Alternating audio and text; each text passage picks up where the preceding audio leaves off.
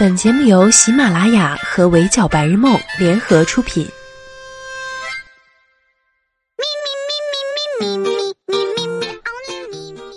钟只能叫你起床，我负责叫醒梦想。Hello，大家好，欢迎收听本期的 Madam 神侃娱乐圈，我是 Madam 九九。PUA 这个词想必都不陌生吧？这个以搭讪达人自居的群体，最近几年频繁的上热搜，在不断刷新大家道德底线的同时，也以另一种方式蔓延起来。PUA 的全称是 Pick Up Artist。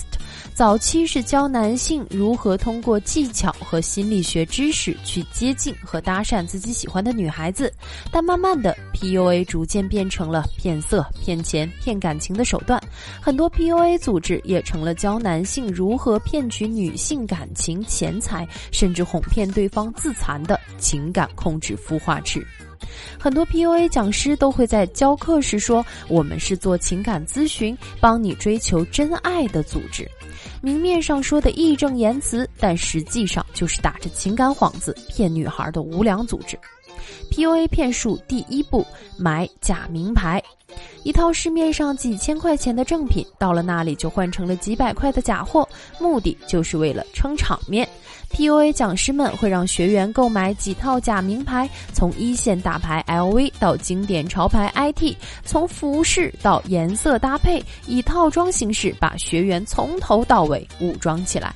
不少人肯定会问了，为什么非要买大牌呢？答案是 PUA 骗术第二步包装，讲师们会让学员众筹包下一块比较高端的地方。例如高台酒吧、高尔夫球场等等，敲重点，讲师不花钱的哟。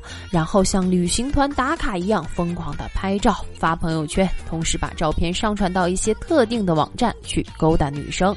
同时，讲师们会教学员如何不经意的和女性进行身体接触，把那些实际意义上性骚扰的方式包装为恋爱技巧。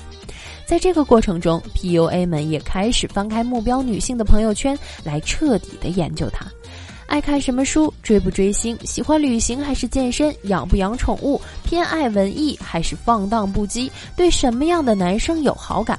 总而言之，就是想方设法、全方位了解对方，然后再根据不同女生的喜好，打造不同的人设。总体上，PUA 会有三大人设：浪子、帝王、诗人。这三个类型大概率的满足了女生们关于爱情的幻想，于是她们便通过照片或者视频去满足。举个例子，在浪子的设定下，PUA 们会演得放荡不羁，喜欢摇滚，爱好自由，情史丰富，向往刺激。这种偏刺激性的男性，一旦对你表示“因为你，我想停留了”，就会刷新女生的世界观，勾起女生的挑战欲。不过说实话，这种话如果不是顶着吴彦祖的脸，难道不会直接暴打他吗？无论是浪子帝王还是诗人，PUA 们会共享很多精致的图片，比如旅行图、读书图、豪车豪宅炫富照，来装点朋友圈，并分组给女生看，从而坐实人设，达到吸引女性的最终目的。他们也会对不同的女孩进行分组，哪些是可以三天内搞定的，哪些是重点对象，哪些是需要冷处理的。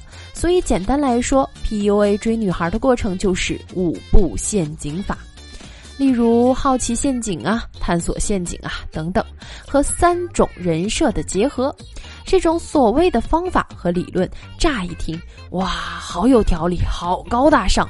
但其实你仔细看看，就是搭讪、线上互动、线下约会，然后推倒、反转这五个步骤。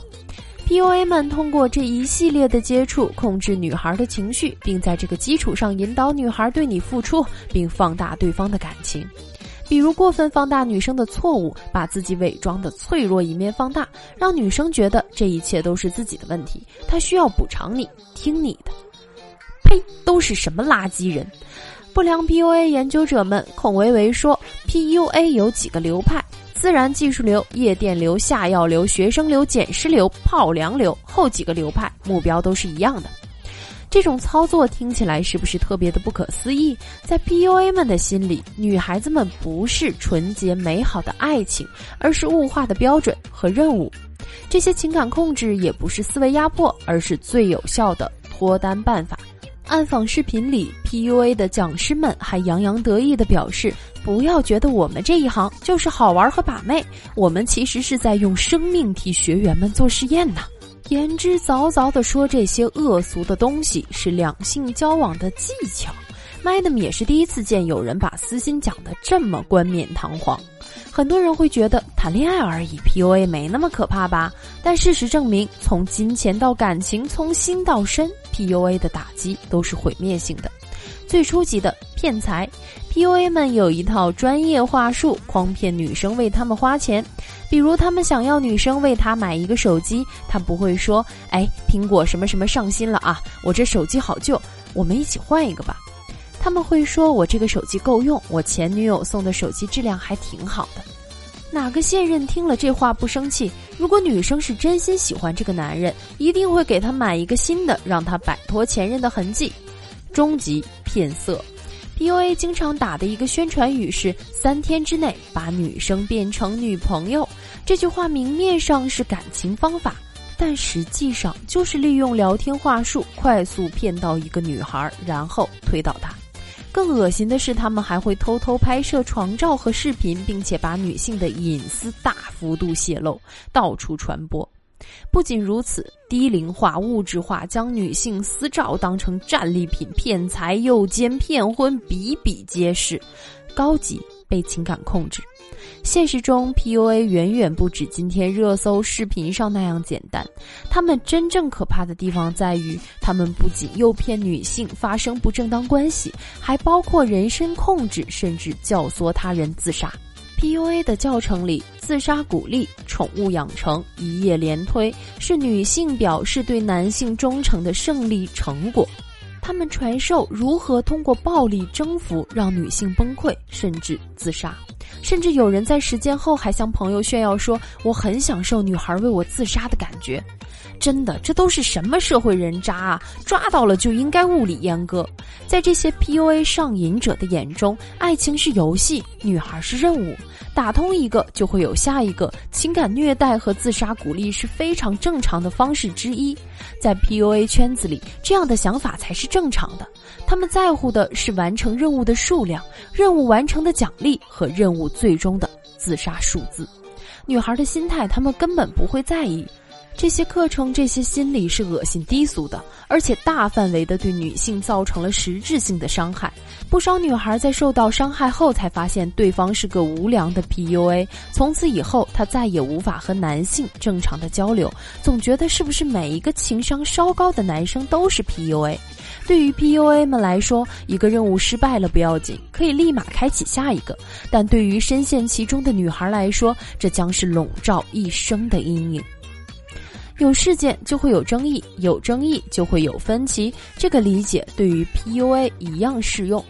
有小部分网友认为被骗的女孩都是拜金、不理智、不值得同情的。一些 PUA 可能还会辩白说，都是成年人，你不应约，谁能睡得到你？但这是我们抵制 PUA 的最大理由吗？并不是。我们提倡的和需要的是两性关系，是建立在真诚自愿的基础上，不是洗脑，不是控制，不是诱骗，更不是精神虐待。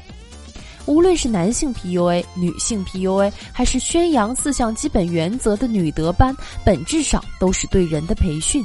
聊天话术、形象提升、打压方法、情感控制等等，都是想把你打造成讨对方喜欢的样子，忽视你的想法和感受。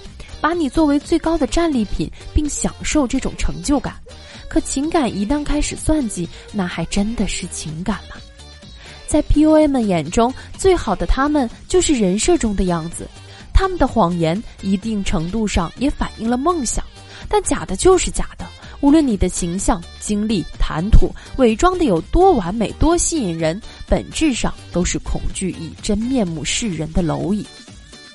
女孩们渴望拥有美好的爱情、优质的另一半，这种心理我们可以理解，更能接受。但世界上没有那么多整天无所事事的富二代，也没有消失了二十多年、一上来就表示非你不娶的成功人士。寻找伴侣、遇见爱情，也是需要警惕心的。如果一个男生的朋友圈金光闪闪，挑不出一点毛病，那请你一定警惕。如果他对你明里暗里的说着打压话语，试图进行情感控制，请一定收集证据进行举报。爱情是很美好的，它不是 PUA 们的工具，更不应该是伤害女性的精神来源。好了，以上就是本期节目的全部内容，也欢迎收听的小耳朵们留言评论，关注微信公众号“围剿白日梦”，我是主播九九，我们下期不见不散喽，拜。